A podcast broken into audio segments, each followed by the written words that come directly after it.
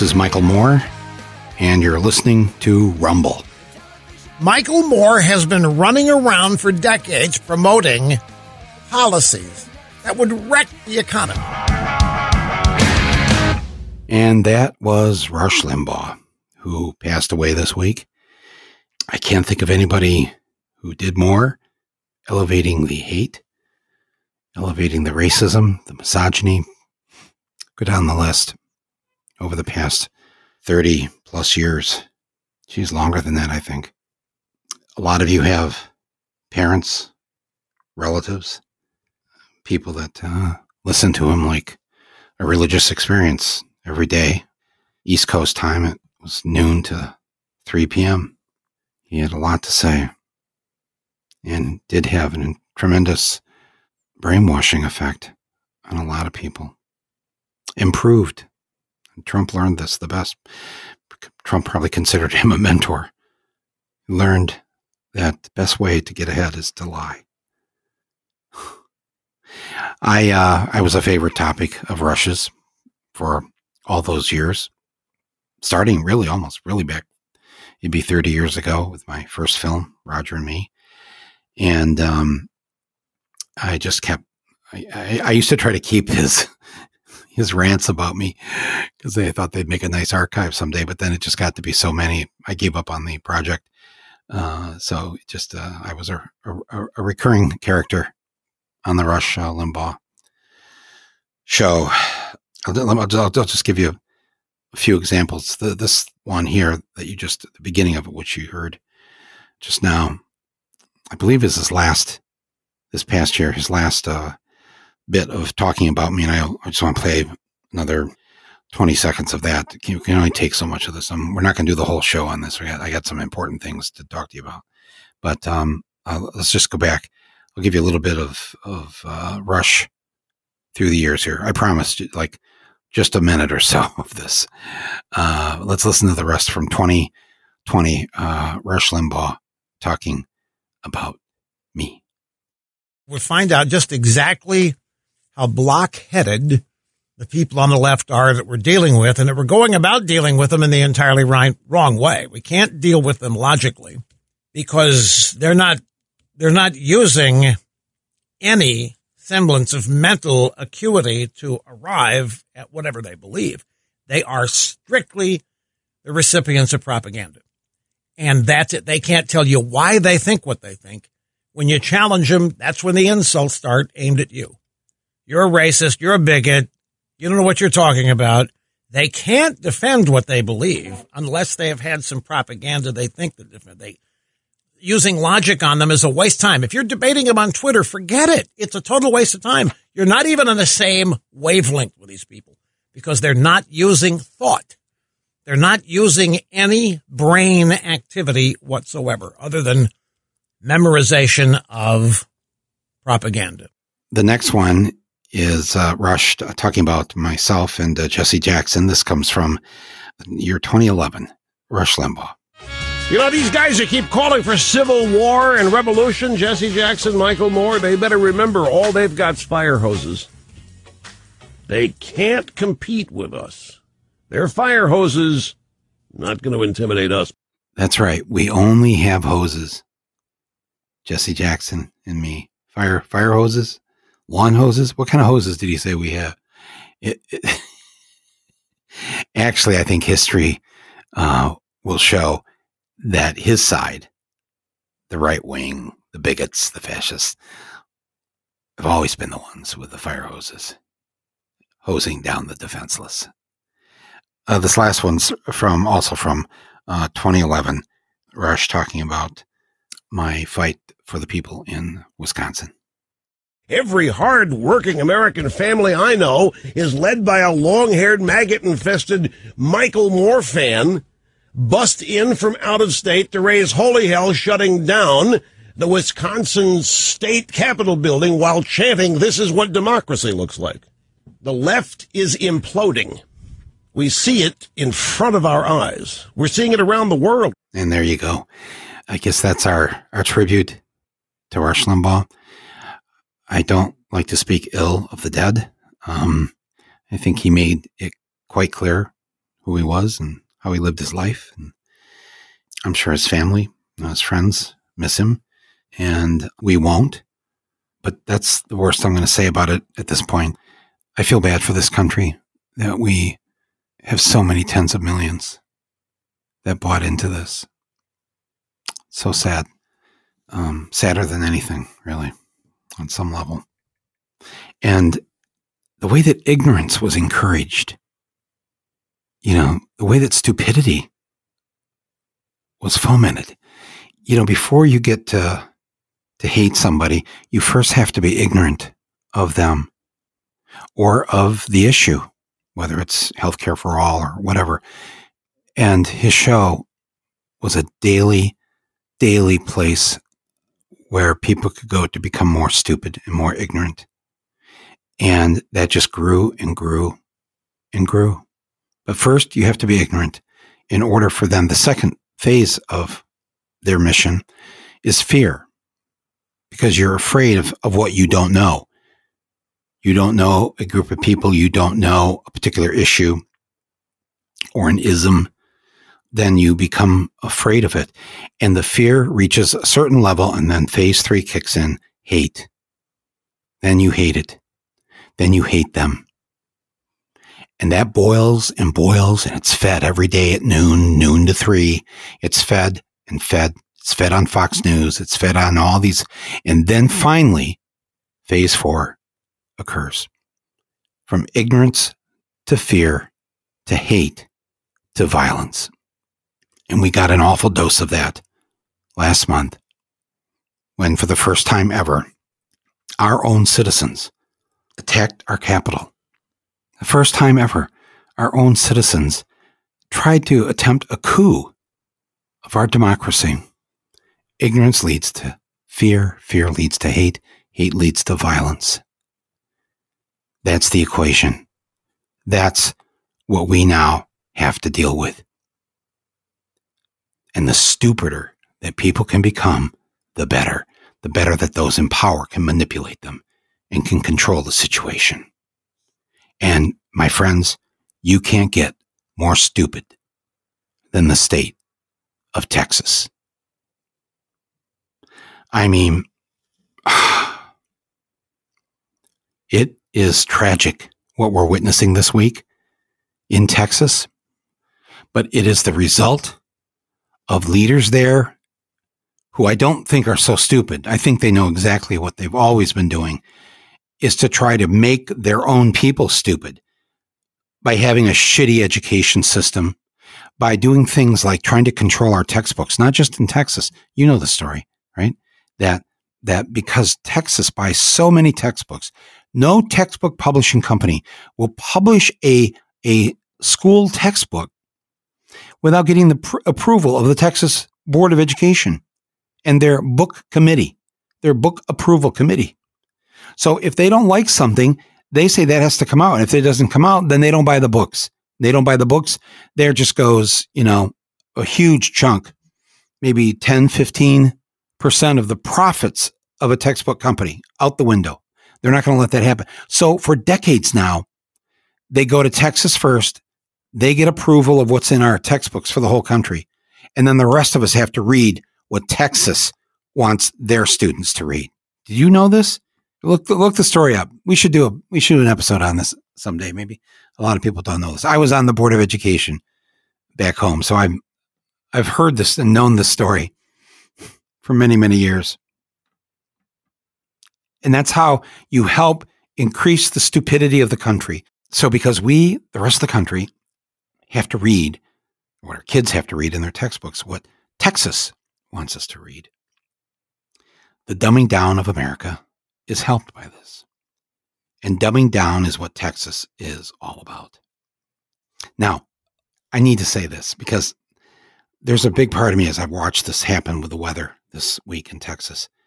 It's just like you are the state that keeps voting for Republicans. You're a big Trump state. You're a state that you support the politicians that say climate change is a hoax. It's not real. and you reward them by reelecting them over and over again, your your state representatives and your senators to the U.S. Senate. Yes, right. We all saw the pictures of Ted Cruz trying to sneak off to Cancun, and he got there. He got there, but, but then the word got out that he wasn't going to stay behind with everybody else and suffer. He put the family on the plane along with himself down to go down to Cancun, and then it again it came out, and then he had to lie and say, "Oh no, I was just taking the kids down there because they wanted to be with their friends." Come right back. So he was forced to come back the next day. But he thought people were, would be stupid enough, at least in Texas, maybe he thought that was right. Yeah, they would be stupid enough to buy that. He was just doing it for the kids.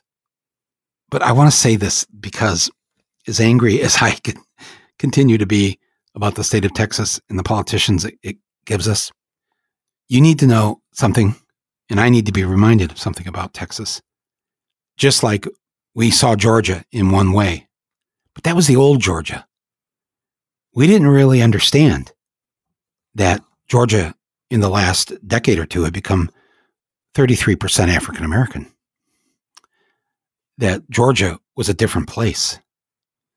And and that and what we don't understand about Texas is we have, I believe, four states now where whites are no longer the majority of the state. You can probably guess them, right? Hawaii, obviously, is one. New Mexico is another, which you can probably figure that out because the clue is in the name of the state New Mexico. California this past year, white people became the minority.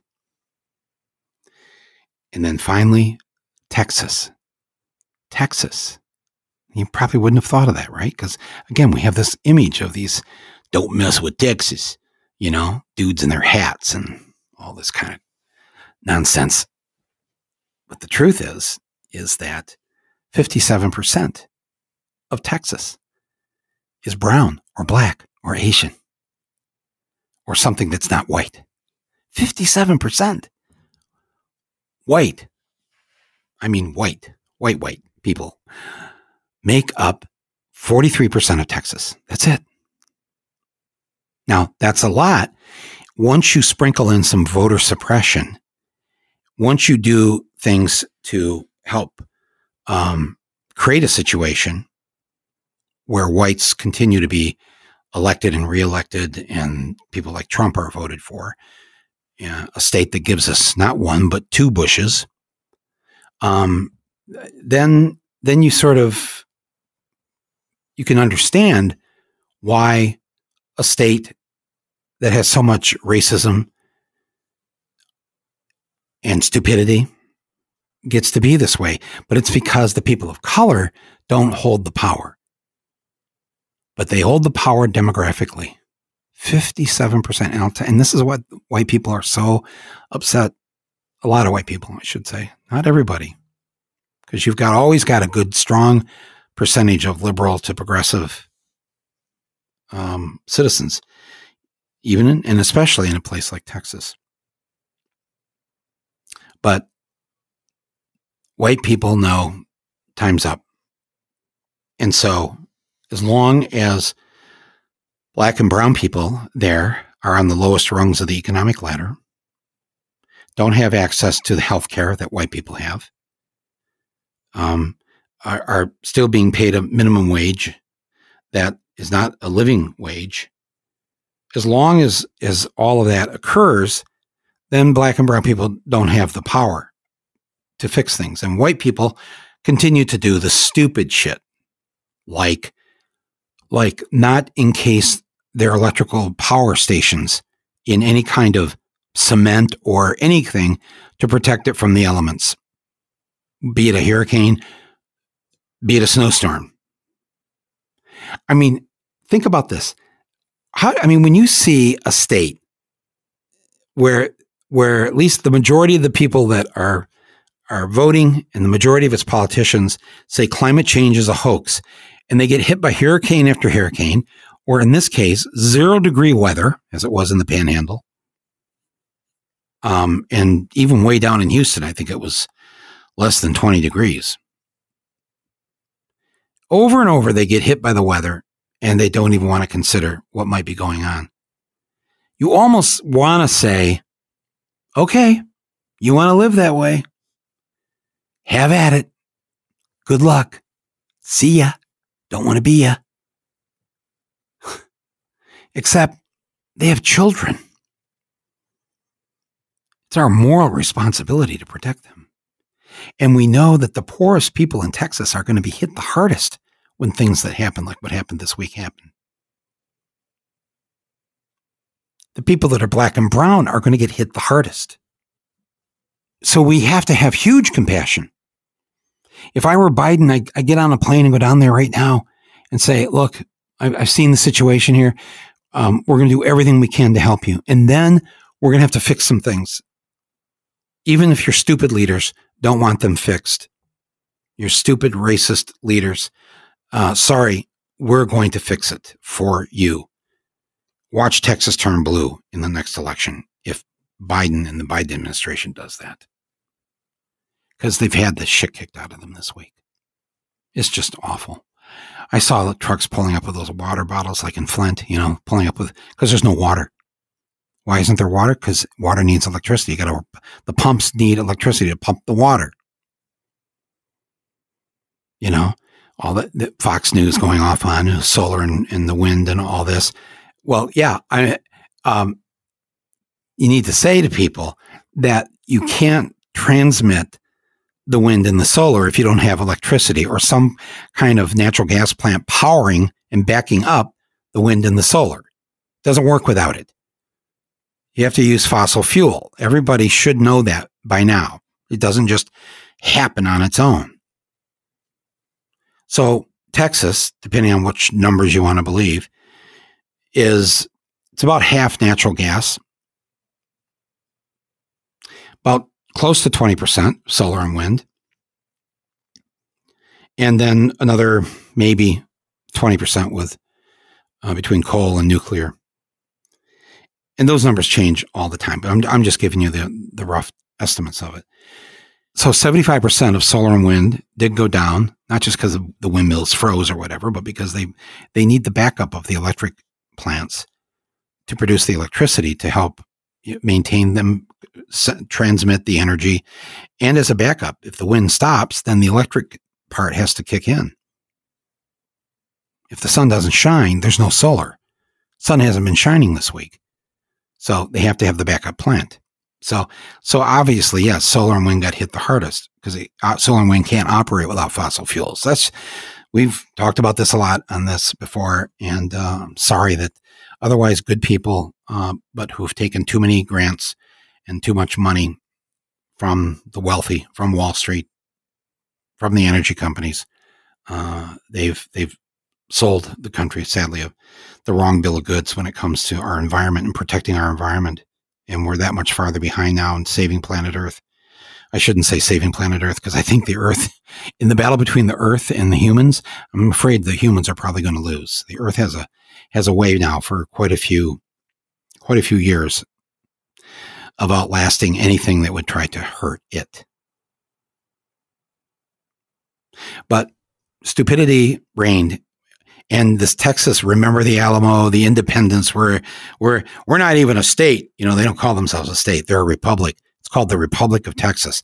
Like they've never really, really wanted to be part of this, even after stealing so much from the Mexican people. But, but somewhere along the line, they got, they were in the, they're part of the United States long enough too to have slaves, be a slave state, be part of the Confederacy for the Civil War.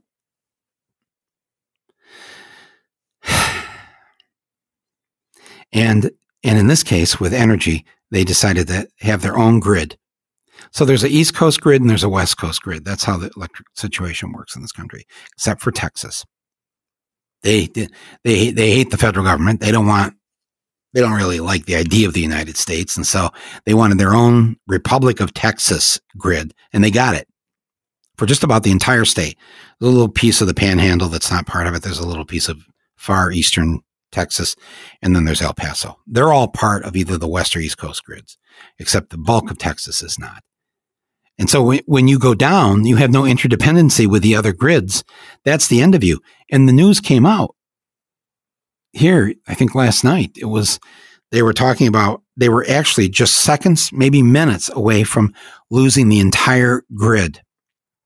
If that happened, it would take them at least a half of a year to rebuild, which means there would be no electricity for six months, which means there would be, in addition to a whole bunch of other things, no water in your home. And that, my friends, would have created a calamity of proportions we don't even want to think about. The human body cannot go without water for more than four days. That's it. That's how we're constructed. We can go without food for almost 40 days. But water, four days. And then we start, the body starts to shut down. I've talked about this a long time ago here, not a long time. I mean, we've only been doing this for a little over a year. That the the grids, the two big grids, the East and West Coast grid. I talked about the solar storm that happened in 1859. I'm sure you remember this story. In 1859, uh, a solar storm got through our atmosphere. And as a result, well, we didn't have electricity then. There, there, were, there, were, there were no electrical lines or whatever, but we did have the telegraph, and that did operate with the principles of conductivity. And it fried, it fried the telegraph system in the country. And it took a while to, to rebuild it, but they rebuilt it we've been due for one of these solar storms to get through our atmosphere now for some time. Scientists have tried to warn us about it. Nobody wants to talk about it. Republicans don't want to spend any money on infrastructure, so they don't want to pay the money that we need. We need a backup grid across the whole country. For if the if the actual grid goes down, we have a backup to turn on. Because again, that solar storm that fried the telegraph system in 1859 if that got through now, it would fry, it could fry the East Coast. The whole East Coast grid could go. And they, they predict scientists that it would take about a year and a half to rebuild. You're going to go a year and a half without water? You're going to go a year and a half without any electricity? With uh, the inability to charge your phone, go on the computer, do your work, get to work? Electric car? Where are you going to plug it into? this is such a serious problem, though. it's just you almost sound like you know the sky is falling when you talk about things like this. It's it's, it's right in there with the people who are trying to warn us that the oceans are dying, that large swaths of the ocean don't have fish in it, don't have fish that we can eat.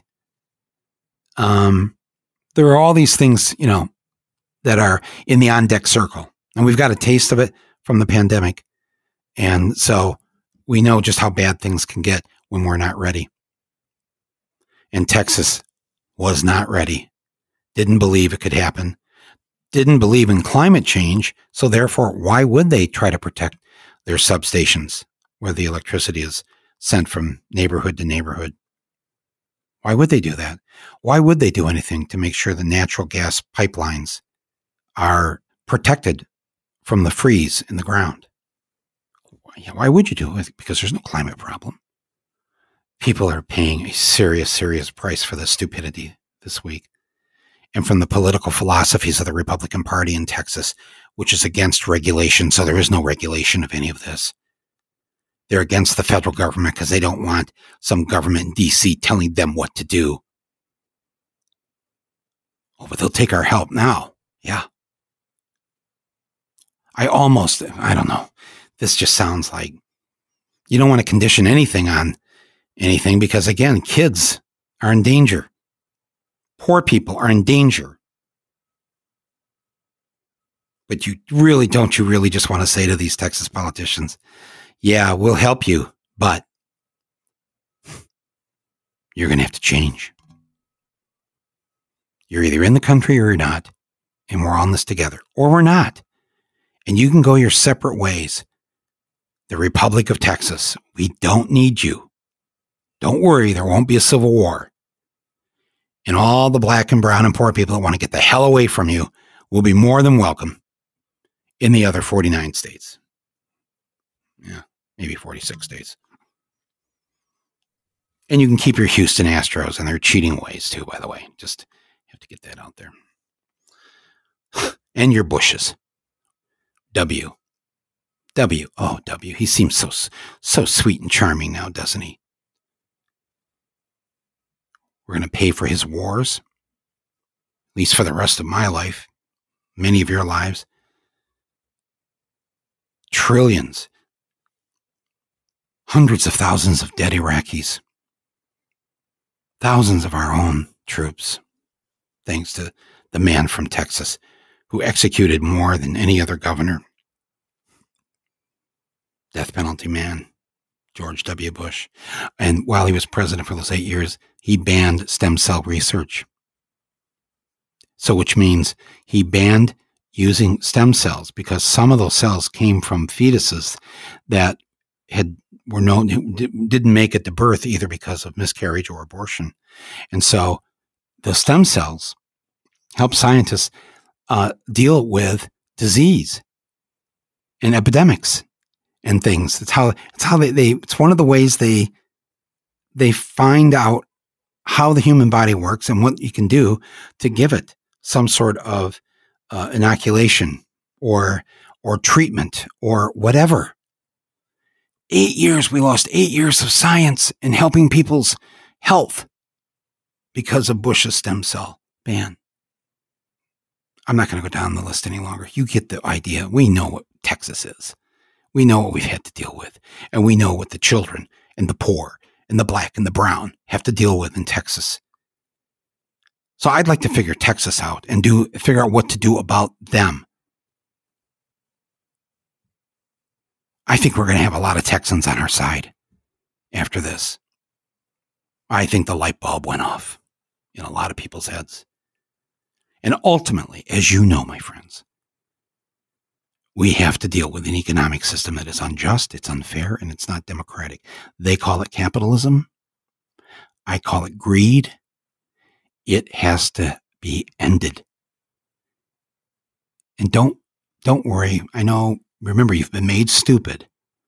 So we don't teach economics in our public schools what, you know, what capitalism means these days, what socialism is, what communism is. All these th- terms get thrown around. Nobody really knows what it is.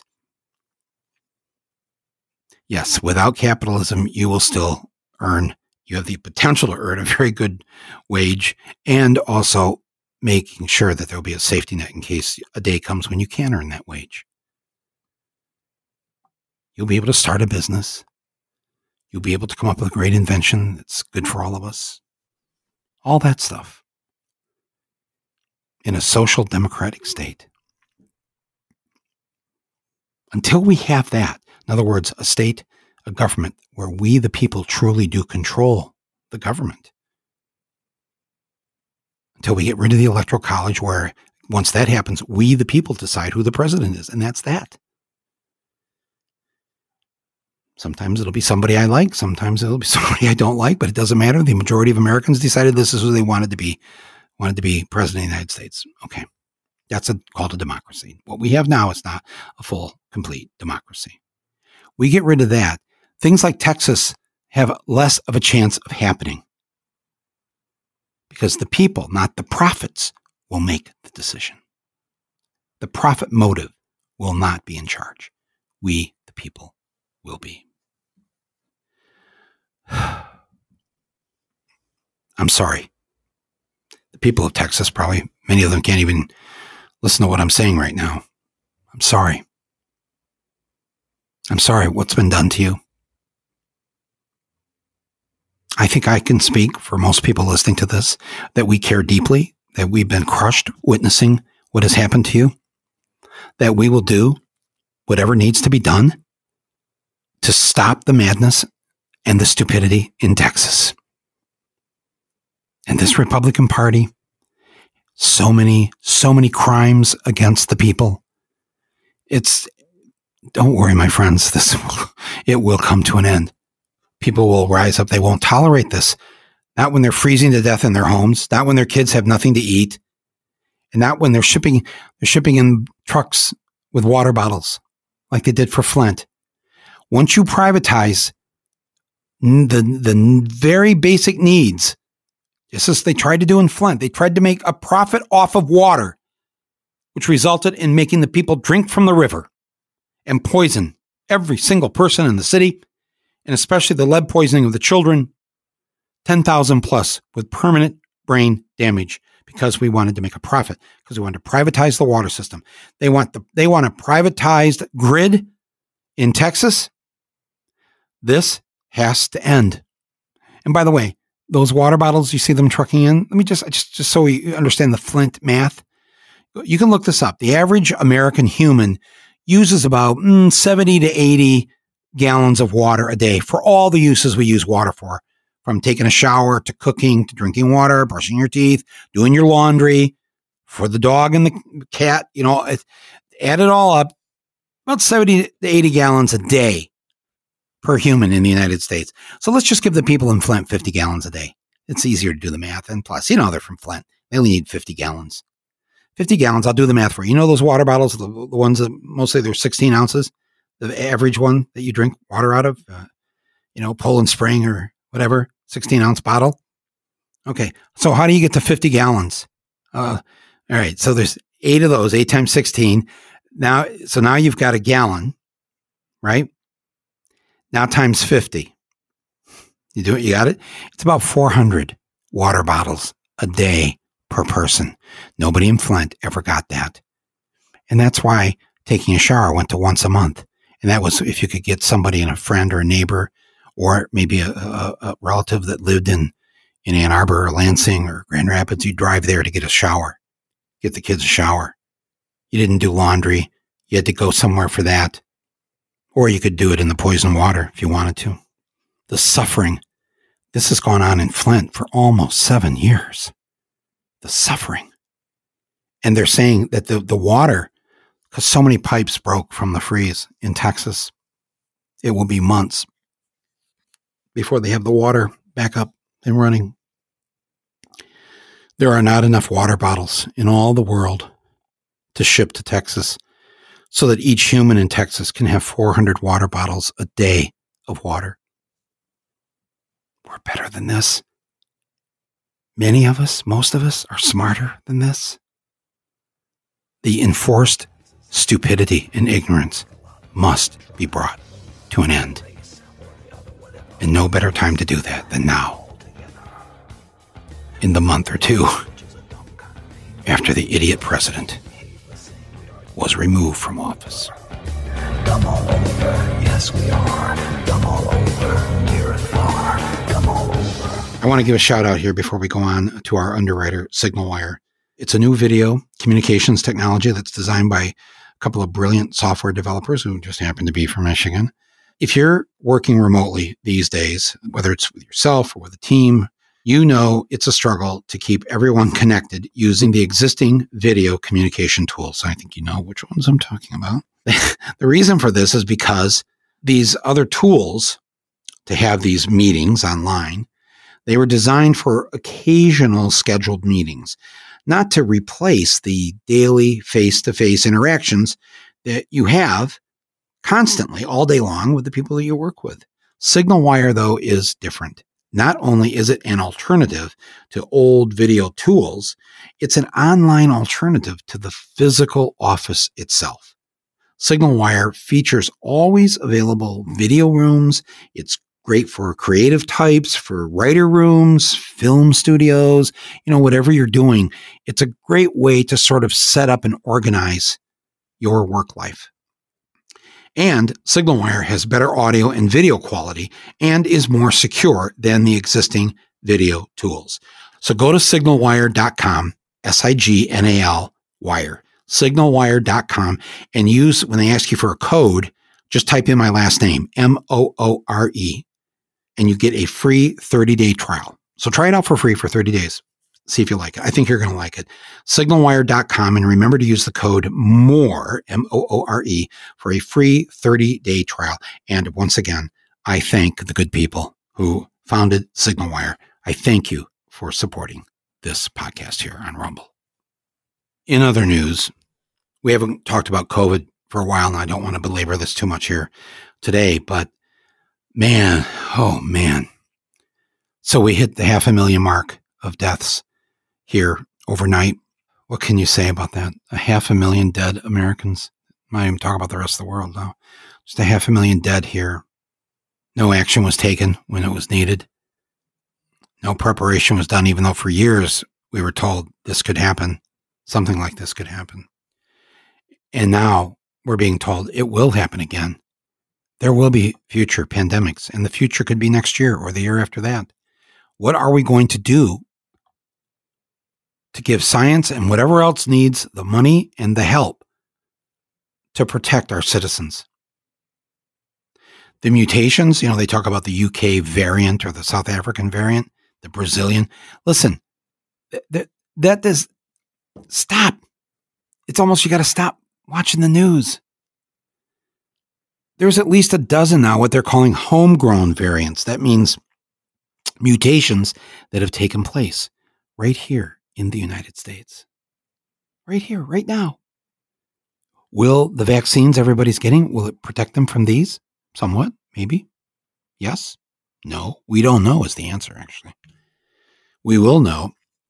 And if we find out that they don't, we get, then we all got to line up for another shot and then another shot after that. My friends, this is why Biden is trying to make this job one and put this as the top priority. And we don't want to hear from a f- single goddamn Republican getting in his way, trying to stop this.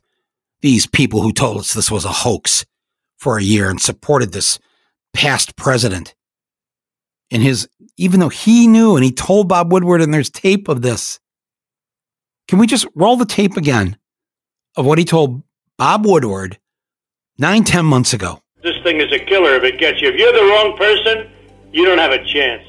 Yes, yes, exactly. Now, This is a monster. rips you apart. This is a scourge, and There's the plague. There you go. See? He knew. Trump knew and did nothing. Nero fiddled while Rome burned. And now we've lost a half a million Americans. More will die. Many more. The doctors are all saying that these next three months of March, April, and May may be our deadliest months yet. I don't like hearing this. I don't like having to say it to you. I don't like saying it out loud. You probably already know this. There is nothing more important right now than fixing this problem and fixing it now. What part of this do I have wrong? What part of this are you willing to tolerate any longer? And you know, for our part, we all have to quit kidding ourselves here. Just because we have these little peaks and valleys, and the valleys that, you know, there's less people being hospitalized and less people being uh, tested positive, then we start to feel better. We can't feel better. I know you want to feel better. I want to feel better. I hate this. I know we're all going a little batshit crazy over this. But my friends, when they say double up on the mask now, that's what they're trying. They're trying to tell us something. You know what they're trying to tell us? Double up on the masks. The masks, the hand washing, and the social distancing are the three most important things we can do. On some level, more important than the vaccination, though that has to happen. Every single teacher to the front of the line. Every single teacher has to be vaccinated. If I had kids of school, um, school age, I would not have them go to school unless the teachers were vaccinated. And as soon as kids can be vaccinated, or at least teenagers, they should get it too. Please, anti-vaxxers, don't write me. I, I, I'm sorry you've confused an apple with an orange here. I don't know what to say. Everybody needs to get vaccinated as soon as possible. Well, Mike, I can't believe you just said that. Uh, you drank the Kool Aid. Oh, man. My friends, everybody, this is criminal that we don't have enough doses, that Trump had no system set up to get those doses put in arms. I know Biden is doing the best he can do. He's he's doubled since he took office the number of, of doses being given to people per day. Day he took office, there was something like eight, 800,000 doses going into American arms. Now it's it's 1.7 million. So that's good. Still not enough. you know, we should try to get everybody vaccinated in 100 days. That's 3 million doses a day. Now, to the people listening to this in other countries, um, you know, you're so good to me and thank you for listening to this podcast. And you know that I have to spend a lot of time encouraging my fellow citizens um, to do certain things. You know, and I'm I'm aware. You're aware. You write to me. You say, you know what America does. America does. You say you write to me and you say, you know what America does. It, affects the rest of the world. I know. I know. We know. We're trying to fix it. You have to do what you can do, and we have to help you do it too. That's who we supposedly used to be, right? We not only helped ourselves, we helped we helped everybody else. At least we said we did. Did we? I think we did. I don't know. Maybe not. But right now, everybody is in the boat together. And we, my friends, Americans, we have to fix this right now. We have to insist that, that Biden and company that they be in charge of these factories that create the doses. The government has to run this program, not a private profit making corporation. I'm not saying they have to work for free. They, the government can pay them, just like the government paid General Motors during World War II to build the tanks and the planes and whatever. But still, you can't leave the decision making power up to them. We have to do this.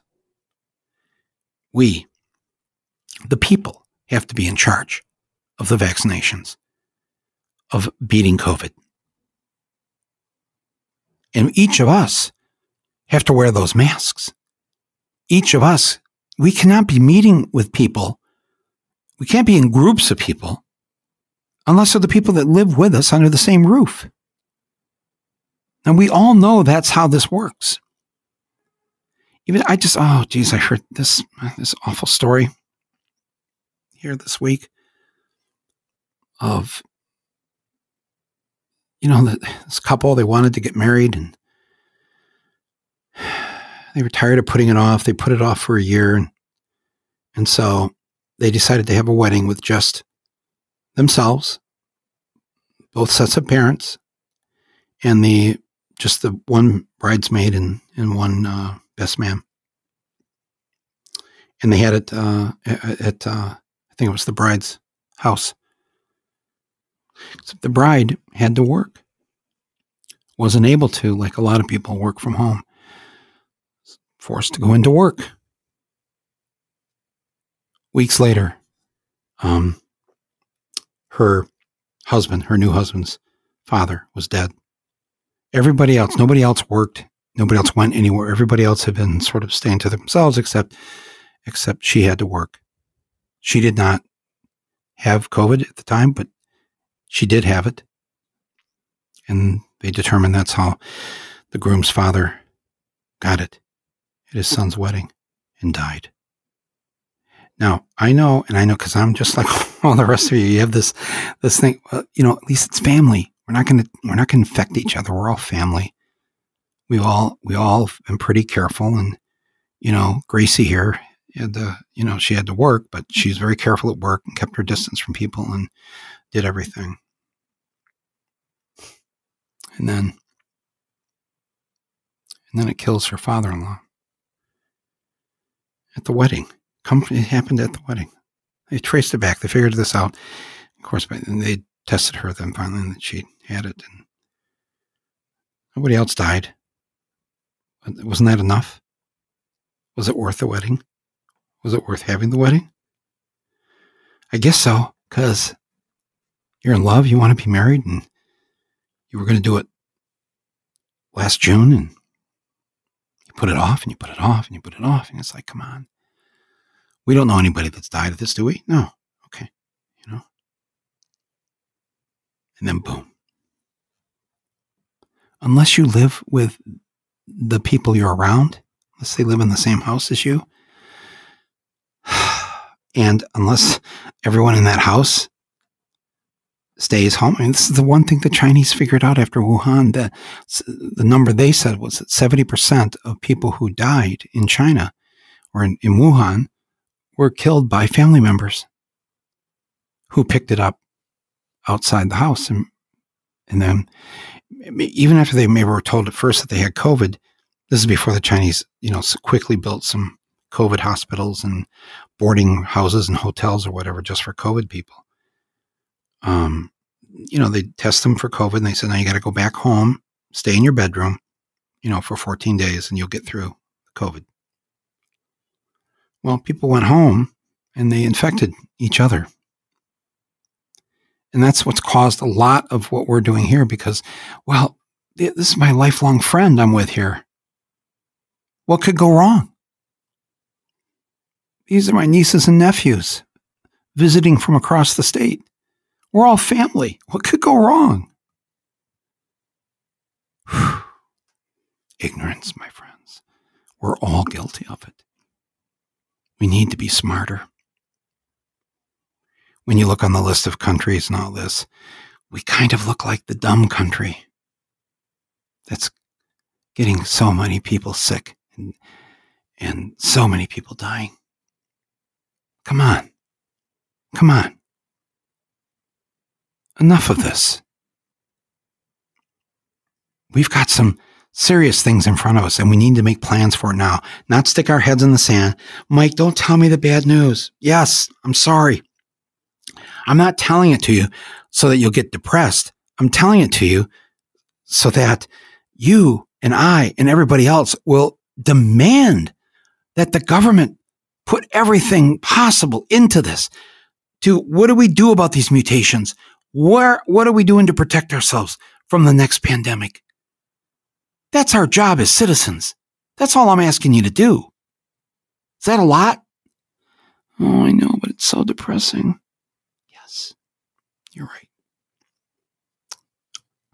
It is depressing. It's very depressing.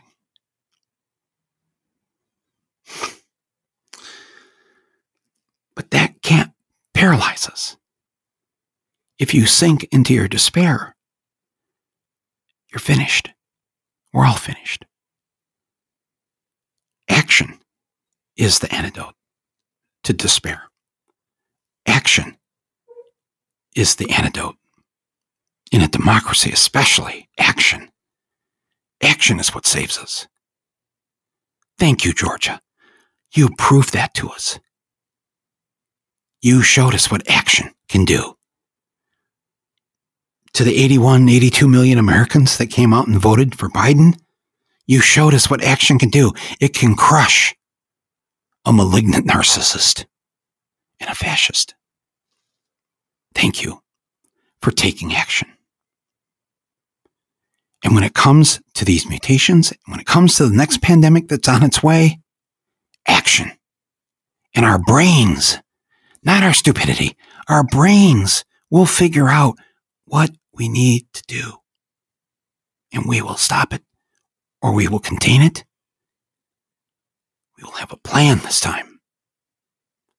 That's the country I want to live in. Not an idiot nation. A nation of people who've got a brain and want to use it. Am I asking for too much? Yes, and we have to hold our hand out to Texas. We have to help them because there's going to be just enough Texans now to say, I'm tired of living this way. I'm tired. But I'm not giving up. And I know you're not going to either.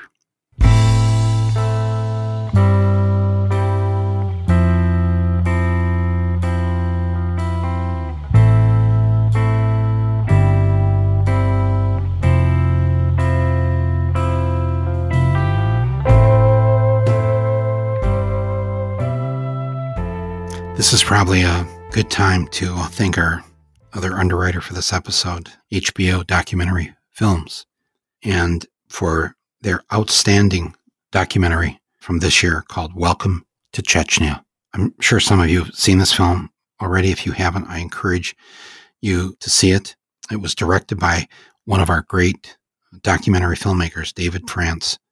David France was nominated for the Academy Award for his incredible film, How to Survive a Plague. an important documentary on the movement to bring about the containment of AIDS and HIV. It didn't happen on its own. It only happened through citizen action. And I mean hardcore citizen action. How to Survive a Plague, which was also edited by one of my editors, T. Woody Richman, who was one of the editors of mine on Bowling for Columbine and Fahrenheit 9/11. David France also made another great documentary, The Death and Life of Marsha P. Johnson. This film right now, Welcome to Chechnya, has just been shortlisted for the Oscars this year, the upcoming Oscars this in April. And it's one of 15 films of the 230 qualified documentaries this year. David's film is one of the 15, and rightly so. These films of David's, too, I just want to say they have been at the forefront of exposing bigotry in our society, of uh, especially anti LGBTQ bigotry, championing the rights and freedoms of that community in America and around the world. And that's exactly what he has accomplished now again in this new film, which I urge you all to see. Welcome to Chechnya. It's a film about a group of activists who risk their lives to confront the ongoing persecution in the repressive Russian Republic of Chechnya. Now, I don't, I don't want to give too much away here about the film because so many of its subjects actually are still in danger. He, in this film, he uses a what is sort of a pioneering deepfake technology to digitally mask the faces of those you see in the film, but not in the old old school way, but also of these volunteers who are in Chechnya trying to end the madness. And in this, the way he does this, he preserves their humanity while protecting their anonymity. Welcome to Chechnya has it's been winning awards all year. It premiered at Sundance, a big hit last year at Sundance. It won the special jury prize for editing. And by the way, it was edited by another one of my editors, Tyler Walk. And Tyler was one of the editors of Where to Invade Next. David's film, Welcome to Chechnya, was also the winner of the Courage Under Fire Award at the International Documentary Association Awards. Um, it won the Producing Award at Doc NYC, an incredible film festival here in New York City. And it won four prizes, including the Audience Award at the Berlin Film Festival. It's now available on HBO Max, and I'll have a link to it right here in a description right here on my podcast website. I want to thank again HBO Documentary Films for supporting this podcast, for supporting my voice, and for supporting such powerful films as Welcome to Chechnya.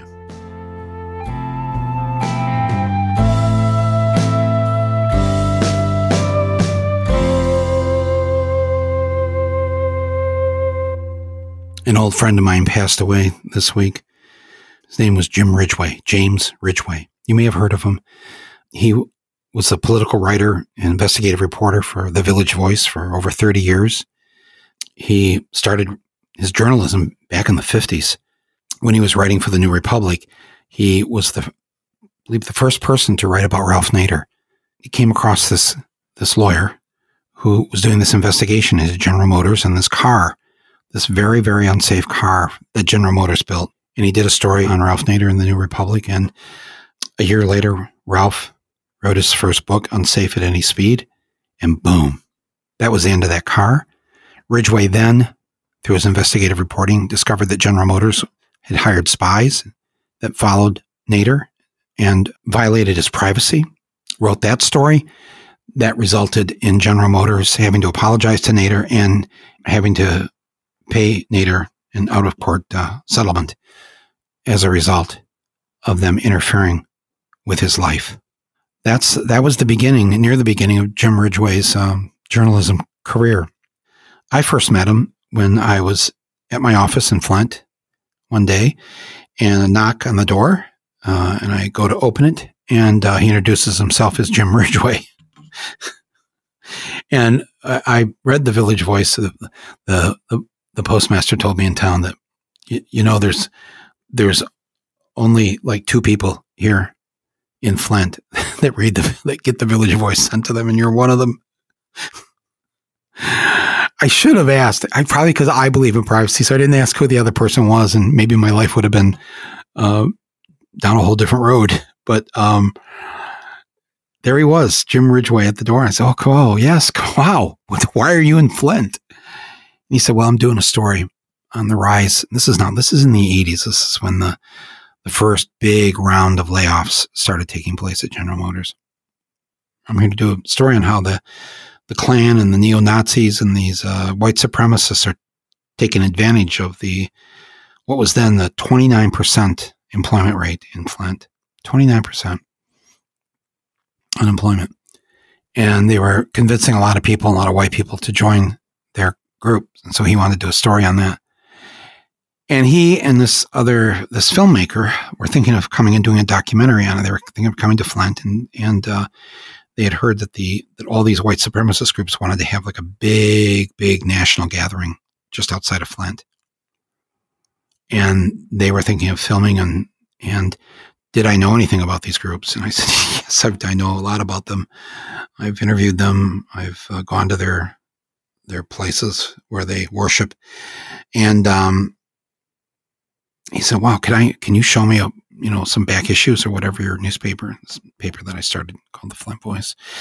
And, um, I said, yeah, yeah, sure. And I gave him some back copies of stories I'd done on the local white supremacists. And he, he said, yeah, we're, you know, we're probably going to want to get back in touch with you. And they did. And the other, his, uh, his partner was Kevin Rafferty, the filmmaker, documentary filmmaker I spoke of number of months ago because he also passed away this year. And so they asked me if I would help them and come with them on the shoot. It's the first time I'd been on a movie shoot. And wow, I was like really so impressed with their work and everything they were doing. And then, but by the end of the first day, they were, they were kind of rattled by the, by these Klan guys, Nazis. And they said, you know, um, you know, cause you're kind of from here. Would you mind like doing the interviews? Like we'll give you questions and you'll have your own, but I said, no, yeah, sure. I'm not afraid of these guys. It's no problem. This is the first time I like did anything like this on camera. This is 1980, 85, 86. And if you watch the film is called Blood in the Face, which is, uh, it's, it's something from the Bible that says you can, essentially it's how they, white people are identified because if, if you touch the skin, pinch it, slap it, whatever, it turns red. You see the blood. Whereas in their, in their, in their religion, of how they viewed this that um, people of color don't show blood as easily. So, Blood in the Face is the name of the documentary if you want to look it up. And you'll see a very young me sitting and breaking bread with these uh, Nazis and Klan types and and then getting in their face. Um, and I can once I once I saw the film, I thought, oh yeah, now I know why they didn't want to interview these guys themselves because it, it looks it didn't feel scary in the moment, but I when you see the film, it I mean it will look somewhat scary that I rattled the white supremacists in the way that I did. But it also gave me an idea that maybe I should think about making a movie. That that is the great gift of Jim Ridgeway and Kevin Rafferty.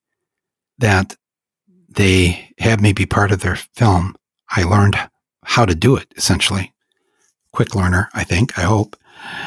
And uh, a year later, I was making Roger and Me for the next three years, basically trying to teach myself, but Kevin mostly and Jim somewhat also teaching me.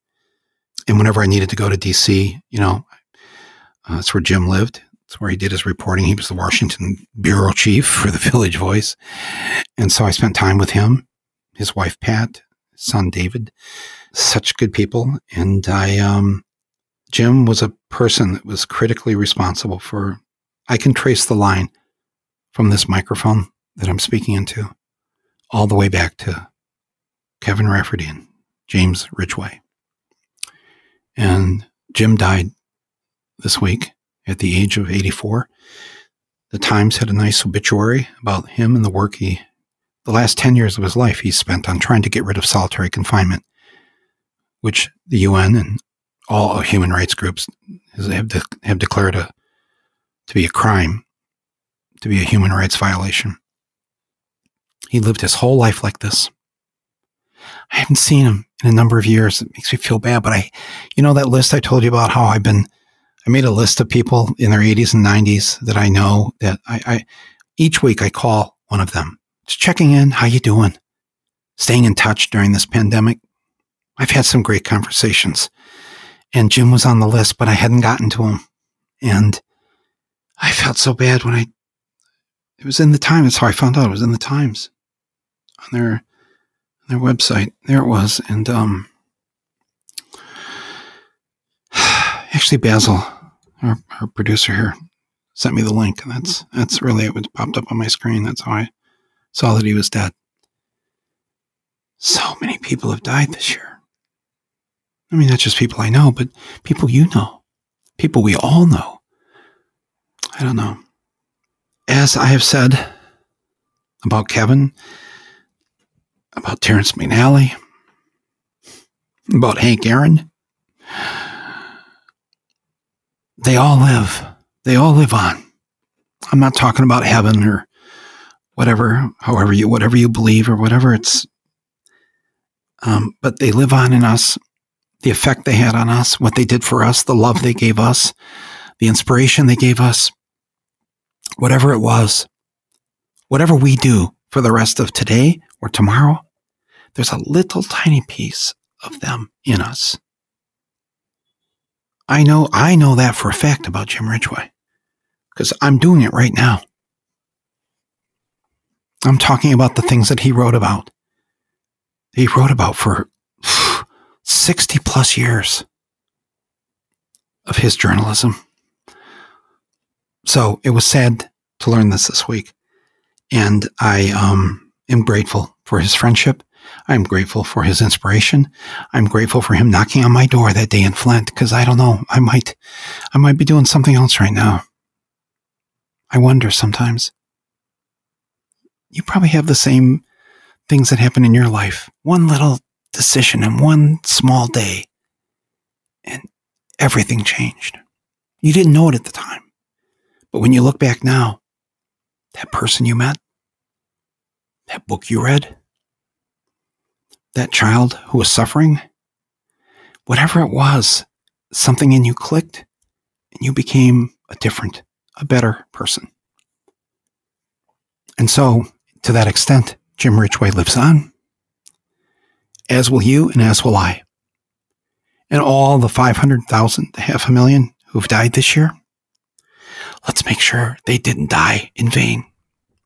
Let's make sure every single one of them and what they gave us lives on in how we act, what we do. Yes, how we vote, everything.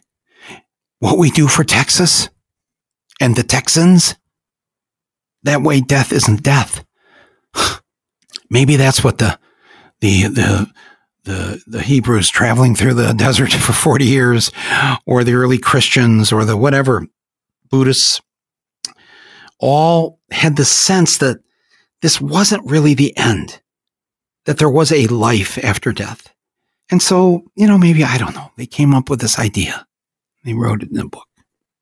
But what I do know is that it does It does go on after us if, especially if, we've lived a life where we gave, where we sacrificed, where we did something.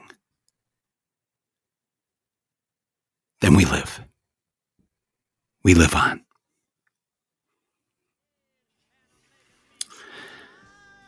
Thanks so much for listening to this episode. Wow.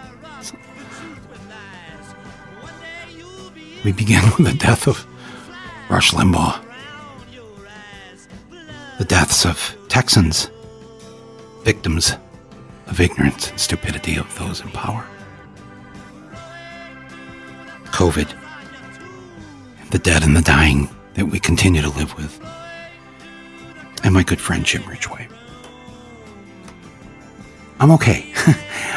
I am just reflecting on the importance of all of this and the good, the good that can happen. The good. I believe that. I believe it because I'm going to get up from this chair and do something. And I hope you do too. My thanks to our executive producer, Basil Hamden, our editor and sound engineer, Nick Quaz, to all the people who listen to and support this show. send me an email here at mike at michaelmoore.com if you want. I read all my email. Leave me a voice message here. There's a link right here on the podcast page. Um, tell people to listen to this, share it. It's all free. Um, and um, I'm grateful, grateful to all of you who participate in this with me. Means a lot. I'm Michael Moore, and this is Rumble. I noticed at the ceremony your corrupt ways had finally made you blind. I can't remember your face anymore. Your mouth has changed, your eyes don't look anymore. The priest wore black on the seventh day and sat stone faced while burned. Waited for you on the running boards near the cypress tree while the springtime turned slowly into autumn.